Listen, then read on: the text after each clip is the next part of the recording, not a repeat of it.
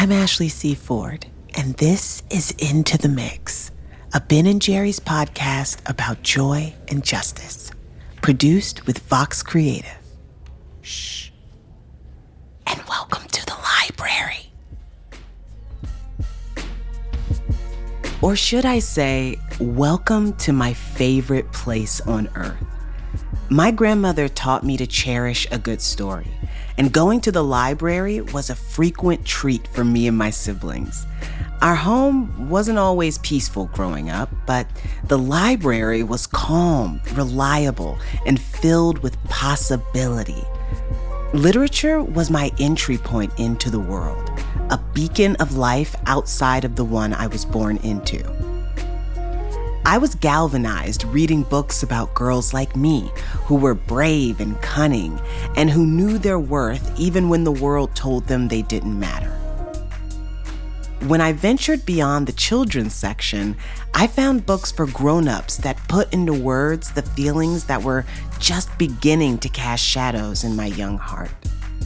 Eventually, I wrote my own book, a memoir called Somebody's Daughter. It's about love and family and forgiveness, and also about the powerlessness I used to feel as a kid and the ways I grew past it. You hear writers say this a lot, but I wrote the kind of book that would have meant everything to me if I'd found it in my hometown library. So it's not hyperbolic to say that books and libraries save lives. They saved mine, and I'm not alone. All right, friends, today we are going to be reading a uh, fairy tale today. So, there are a couple things that we're going to focus on today with our lesson. And in this fairy Once you can read, no one can take that from you. That is something that you will have forever, and that is something that can take you further in life. This is Andrea Phillips, a reading interventionist at a public elementary school in Jacksonville, Florida. With silver hair and a warm, youthful smile, she's the kind of teacher who radiates love for her students. She absolutely glows when she talks about teaching. So, as an interventionist, I see between 60 and 70 students a day, working with students who are reading below grade level and seeing them grow. You know, every teacher will tell you, oh, it's when you see that aha moment. And that's kind of a canned answer that teachers have, but it's true because when you see that click happen with a kid and they get it, something in your heart just goes, they did it. They did it. you have this pride and you're just you, you're so happy for them and so i get just as much from the kids as they do from me Andrea has spent the better part of a decade carefully curating her classroom library, stocking it with all kinds of books, from detailed picture books about science to historical fiction chapter books to books with fart jokes. Whatever gets kids excited about reading. If you ask any of one of my students you know what does miss phillips say about books? And they'll tell you she says books are treasures. Because every day i say you know be nice to that book. Books are treasures. They're worth gold in my classroom. So be good to the books. I would go to used bookstores, friends of the library sales. I would put calls out on social media and ask for book donations. And so it was such a diverse set of books, not just on topic, but on level. All of my kids could find something on their level to read independently and read successfully. So it was a devastating blow when in January 2023, she was told to pack up her classroom library and keep it away from her students. That was really hard. That was probably the hardest teaching day I have ever had. Last year, Florida lawmakers passed House Bill 1467, which required that every book in public school libraries and classrooms be cataloged and reviewed for harmful content. The bill also required that schools develop a system to remove any book once it's challenged by a parent. In this context, harmful can mean books that center queer characters or historically accurate depictions of racism.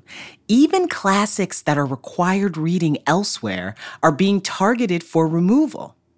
Books like mine, for instance, which includes my lived experiences with sexual assault and family violence, could be pulled from Florida bookshelves if even one parent decides it's quote unquote harmful.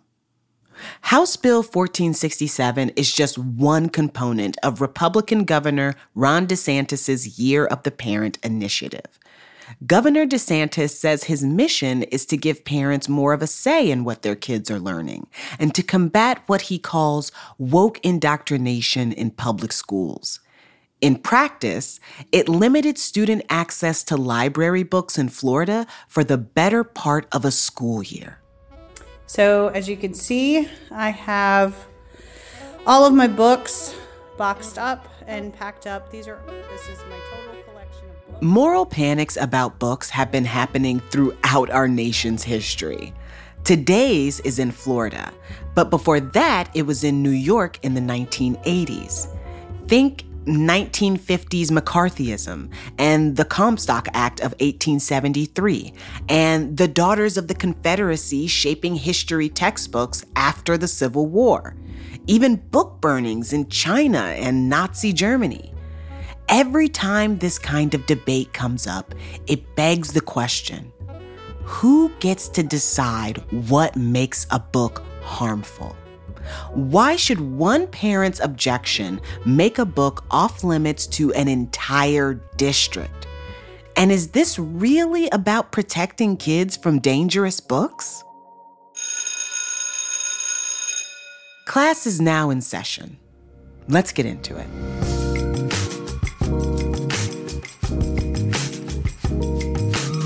For years, Andrea's classroom has been a haven and not just for students in her second and third grade reading groups. You know, fourth and fifth graders would come to my room and say, Hey, um, do, do, you think it would be okay? Could I get a book too? You know, and teachers would say, Hey, can I send so and so down to get a book? Yeah, bring them down, send them down, you get some books. Take one for your little brother and sister to read. Take two. So you, it's going to be a three day weekend. You better take an extra book. That was something that I was really proud of. My biggest goal is just to instill a love of reading that kids will sit down and grab a book for pleasure. So I just I I really want books that have faces that look like my kids. Books that kids are going to pick up, they're going to find them funny, they're going to they're just going to want to read them over and over again. I had a diverse set of books that not only help someone see themselves in a book, but they might see someone they know in that book and go, oh, wow, this is what so and so is going through. You know, I mean, it can really give empathy to students, and that's hugely important. Working with struggling readers, Andrea stresses that her job is about more than just getting kids excited about recreational reading, though that's a big part of it.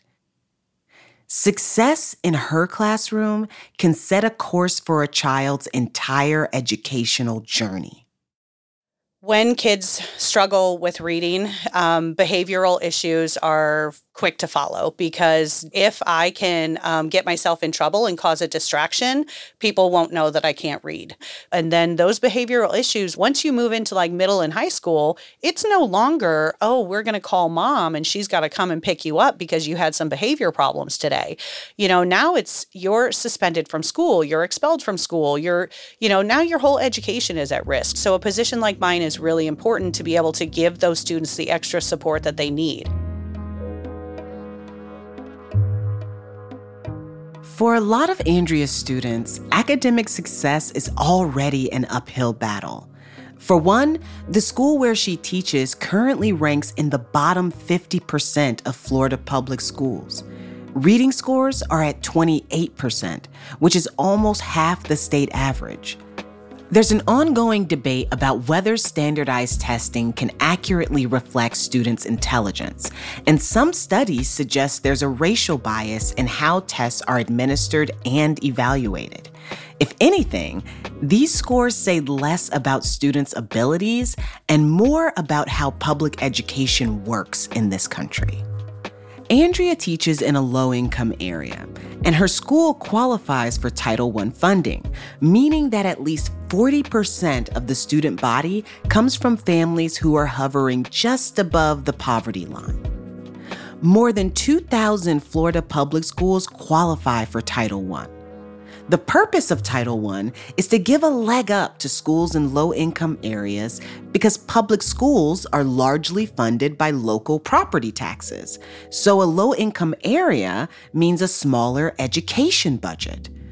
Despite the extra funding, there's still a correlation between Title I schools and student performance because small education budgets means lower teacher salaries, larger class sizes, and less access to things like bilingual education or school counselors. This also puts a burden on teachers themselves to give a lot of personal time and resources to make up for smaller budgets, like Andrea curating her own classroom library. This is true for most public school teachers in the US, but especially true for schools serving low income families. As Andrea puts it, a lot of these families are in survival mode, making her work more complicated and more vital. Public schools are there there's no replacing them. But I really feel like there is an equity issue within my district that's why it's our job as educators to be there to give the kids the support that they need and to, you know, fill in the places where mom and dad can't always be there. Public schools are so important because everyone deserves access to the same education.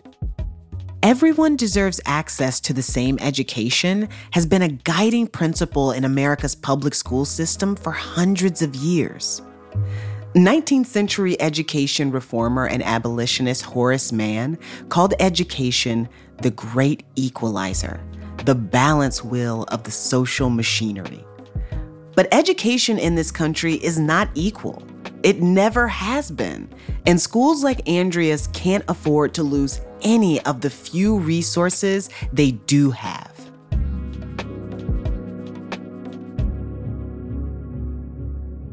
Andrea says she'd heard a bit about House Bill 1467 last year and honestly didn't think much of it even as it passed. Maybe it would mean sending home more permission slips, but that was about it. She was not prepared for the directive she and her fellow teachers were given. We were all called into the media center and we were shown a video. It stated, that due to HB 1467, every single book in the district had to be vetted.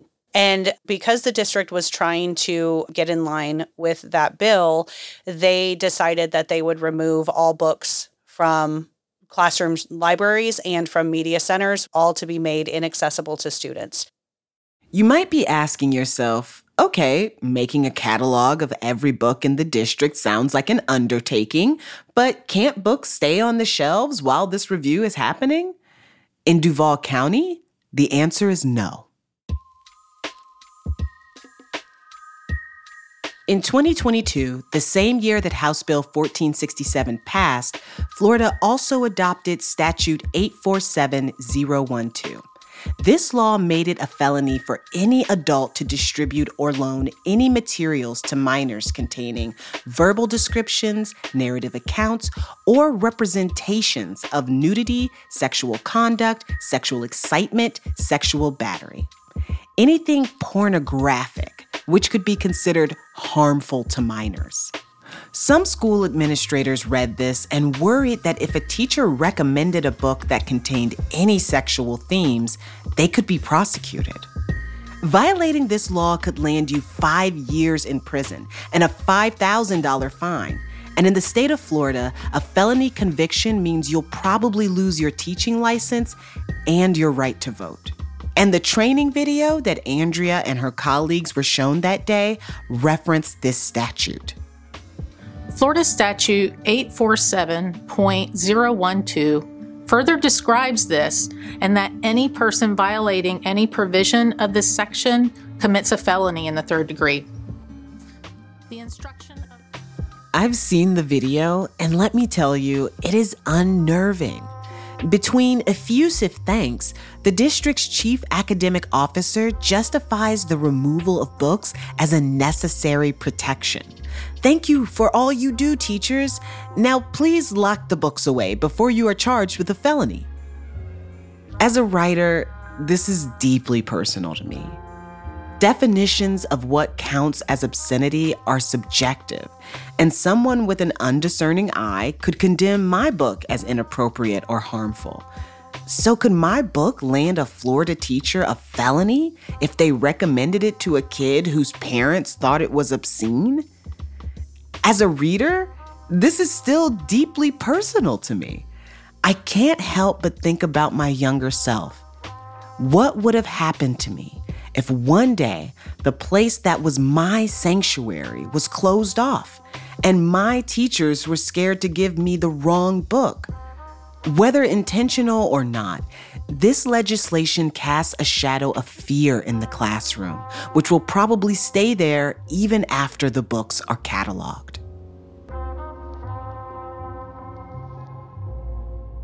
Not every Florida school district took this approach, and some have criticized the Duval County School District for overreacting. But in Andrea's view, her district was acting out of an abundance of caution to protect their teachers from potential prosecution.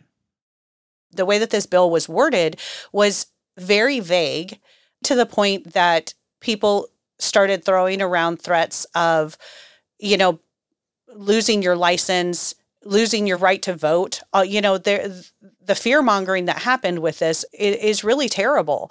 And teachers were scared too. We've lost so many teachers and we have such a teacher shortage. I can see where maybe the line of thinking of, look, well, let's protect these teachers that we have. We don't want them being afraid of losing their jobs or being charged with things. But it was, it was, it was a really hard hit. I felt not only that my autonomy as a teacher had been taken away, but I really felt that my trust, you know, the the way that families trust me, the way that my administration trusts me, the way that my district supposedly trusted me to choose books, I felt like that was gone. And so that um, that hurt. That hurt a lot. Uh, at first, I just kind of taped off all of my books and put them to the side and made it so that the kids couldn't get to it with caution tape. And the kids came in and they were like, Is it Halloween? And, you know, they thought it was kind of funny. I eventually, within a few days, I wound up actually boxing them all up and they didn't come back out this school year. And my kids were just they were angry, they were sad. Um, you know, when they came in and actually saw all the books gone, they were just like, What did you do with our books and where are they and what's happening? What is happening is that the impetus towards book burning has been channeled today into book banning. After the break, we hear from one expert about the historical context of Florida's House Bill 1467 and others like it.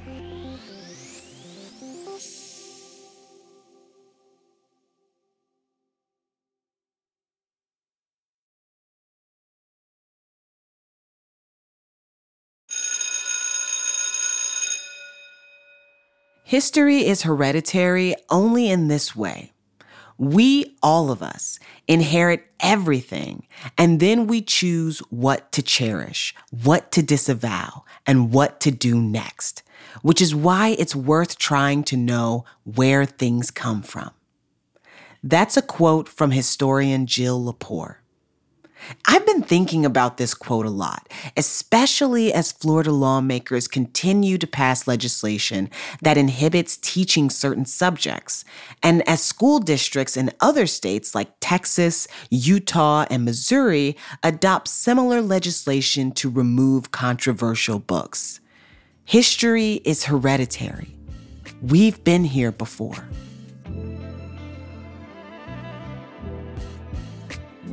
In 1976, a group of teenagers in New York sued their school board.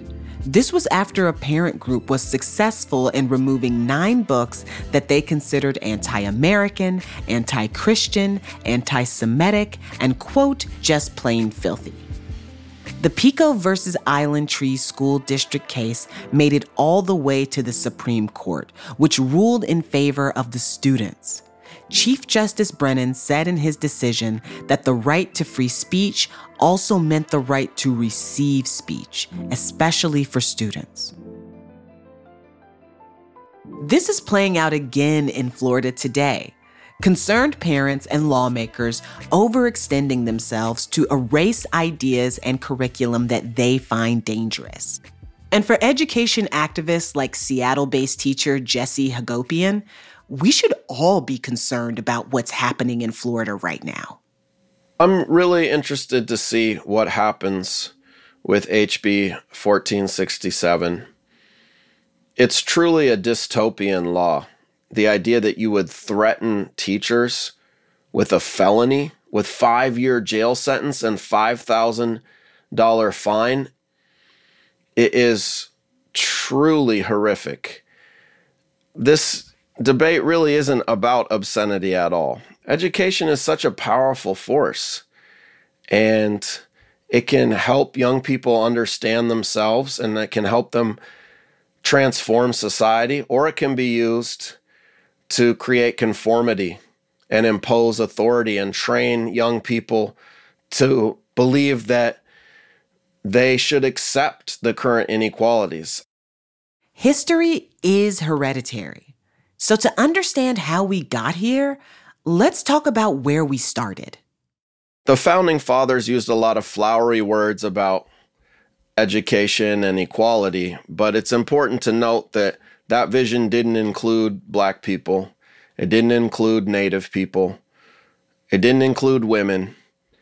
And so there were experiments with forms of schooling not long after the Revolutionary War, but it wasn't until the 1830s that there began to be a movement for what they called the common school.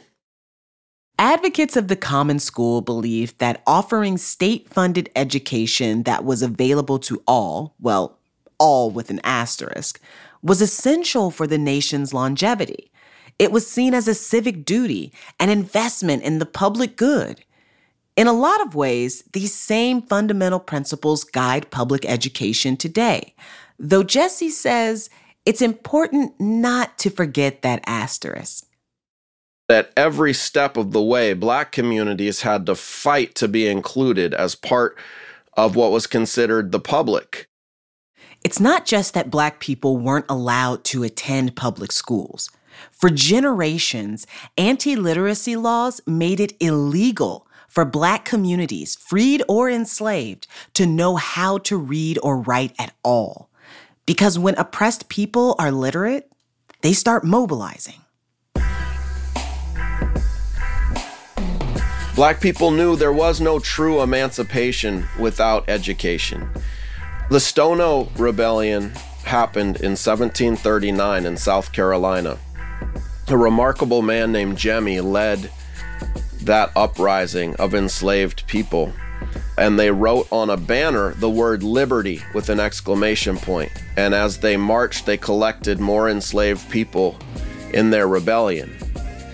But the rebellion was put down they were surrounded and attacked, and not only were all of them executed for wanting their freedom, but the enslavers wanted to kill the idea of freedom. And so in 1740, the first anti literacy laws were enacted in South Carolina and they spread throughout the South that made it illegal for black people to be literate. And it often came with severe punishment if you were caught reading or writing. You could be maimed, you could lose a finger, you could even be killed. And yet, black people refused to give up that right. Like Andrea, when she talks about her students, Jesse lights up when he talks about this history. I share the pride he feels for the brave men and women who learned in secret and shared knowledge that could get them killed. But that pride is bittersweet because it comes with the understanding that often these people paid a dear price for their hard won knowledge.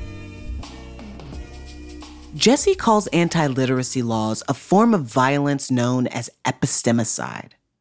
Epistemicide is the killing or the silencing or annihilation of entire systems of knowledge. What Professor Henry Giroux calls the violence of organized forgetting. And there has been many violent attempts to force people to forget their culture, their history, and their past. Jesse says that epistemicide can take a lot of different forms, like when Spanish missionaries burned nearly all of the Mayans' written texts, or when the US government forced Native American children to attend boarding schools and become quote unquote civilized. Or when white supremacists burned down hundreds of black schools during Reconstruction. The common goal was to erase and disrupt systems of education that benefited marginalized people, anything that could threaten the status quo.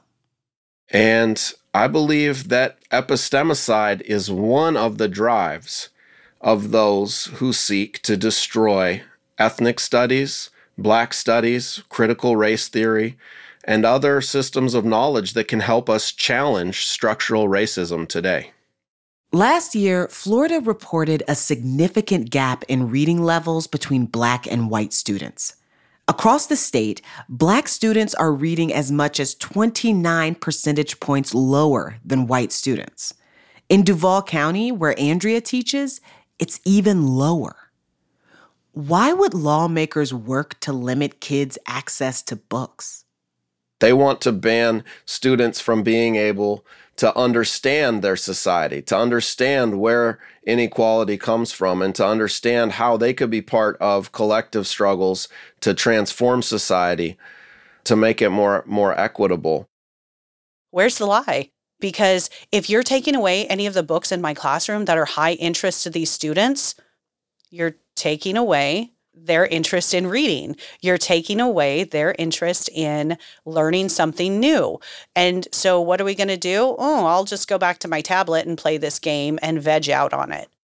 Andrea's school's student body is predominantly black, and she estimates that a majority of the students in her reading groups are English language learners from families that have either recently immigrated or been displaced from their countries of origin. It's not lost on her that these students inherited a lineage of anti literacy laws and epistemicide. They don't deserve that. These kids are just brilliant. You know, this is our next generation coming up and and we need to do everything we can to encourage them to continue on with learning. There's already so much stacked against struggling learners, especially students of color living in poverty. American schools are still segregated, not by law like they once were, but by a history of redlining and housing discrimination, built upon a history of enslavement and marginalization. The achievement gap along racial and economic lines is well documented, and we've known for decades that it's harder for kids at underfunded schools to rise out of poverty. That's why programs like Title I exist, and why schools employ literacy specialists like Andrea. Because at its best, education can be a great equalizer. So, what are we doing when we pass legislation that takes resources away from schools where every resource counts? Laws like this make teachers afraid to teach and can disrupt critical education for the kids who need it most. How do we expect vulnerable students, any students, to thrive? So we made it to the end of the school year, and um, I still didn't get to get my books back out. So I'm just going to kind of show everybody. On the last day of school, Andrea recorded a video. My estimate is there's probably at least a two to three hundred books here that um, that shouldn't be in boxes and they should be in kids' hands. It shows a table covered with boxes and boxes of children's books that haven't seen the light of day since January. She was eventually given a list of approved books that she was allowed to use in her classroom, but none of her original curated library got used for the rest of the school year. This makes me a little bit sad that I actually have all these books to take home because um, it's the last day of school And instead of packing these up and taking these home, I should be putting them in the hands of students and they should be taking them home. Another unexpected result of this law is the toll it's taken on educators. Florida is experiencing what might be the state's worst teacher shortage in history, with thousands of vacancies across the state. Some say it's at least in part because of the burden of highly politicized legislation dictating curriculum. Andrea feels that burden and says it might be getting too heavy to bear when I first started teaching, I had much more autonomy. Yes, I was given a curriculum that I had to use, but I was also encouraged to find outside resources to bring in so that my kids could relate to these things. But as the years go on and the years go on, it becomes less and less that teachers in Florida are able to do that. And as an interventionist, I don't even have the same pressures that a classroom teacher has.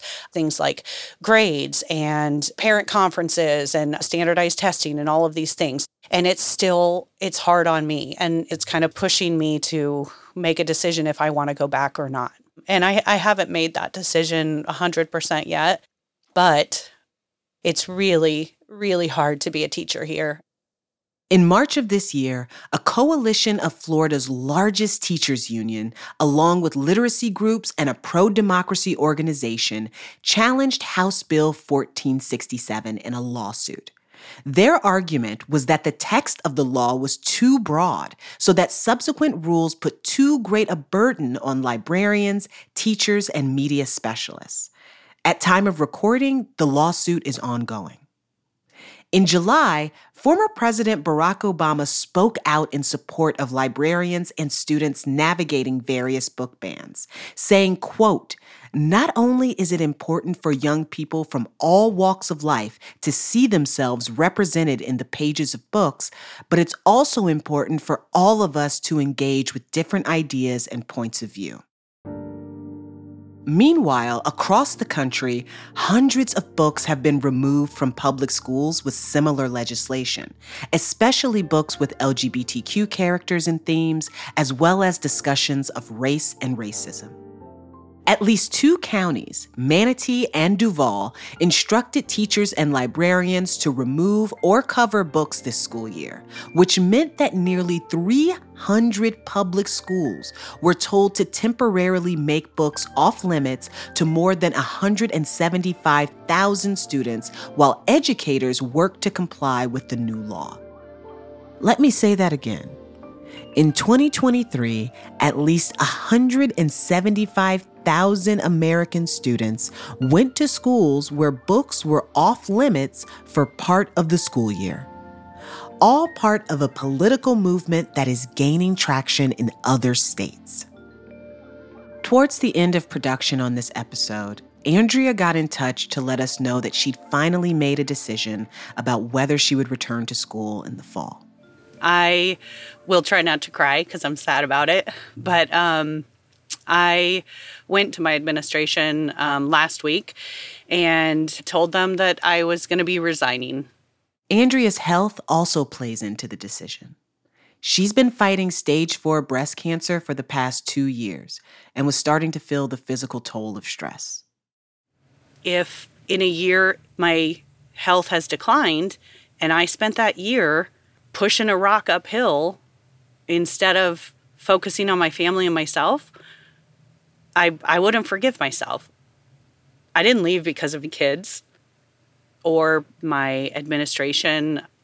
The stress didn't come from them. It, you know, it, it came from the state and it comes from all this legislation that's being passed. And it it really was just impacting um, my ability to teach the way that I want to teach.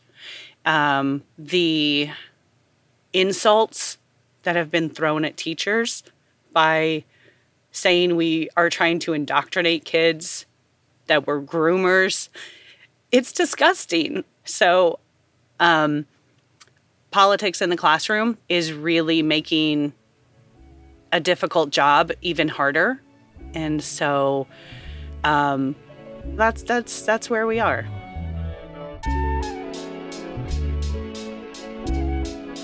As a country, we love to hold children up as rhetorical representations of the best of us.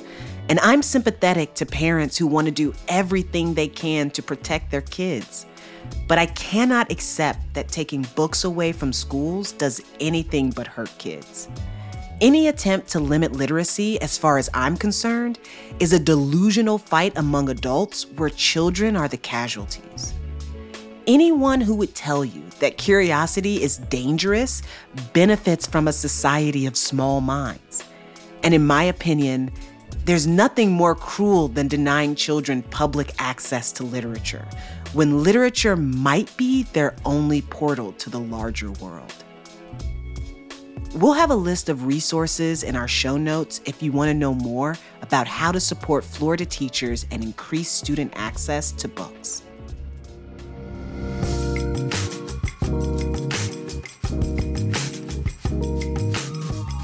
Into the Mix is a Ben & Jerry's podcast produced by Vox Creative. This episode was written by Bethany Denton. The Vox Creative team includes lead producers Bethany Denton and Martha D. Sally, production manager Taylor Henry, and production coordinator and associate producer Jessica Bay. Anu Subramanian is our executive producer. The team also includes Ariana Jiffo, Senior Manager of Creative Services. Design director Brittany Fallacy, and post production stars Greg Russ and Andrew Hammond. Our engineers for this episode were Kyle Neal and Veronica Simonetti, along with help from Amanda Rose Smith. Original music by Israel Tutson. Thanks to Ekemini Ekpo, AJ Gutierrez, and Laura Delarado for their production support. Thanks also to Aaron Watley. The Ben & Jerry's team includes Jay Tandon, Jay Curley, Sanjana Mahesh, Chris Miller, and Palika Mokum. Next month, we're heading to Northern Ontario to the front lines of Canada's Land Back movement. I'm Ashley C. Ford. Thank you for listening.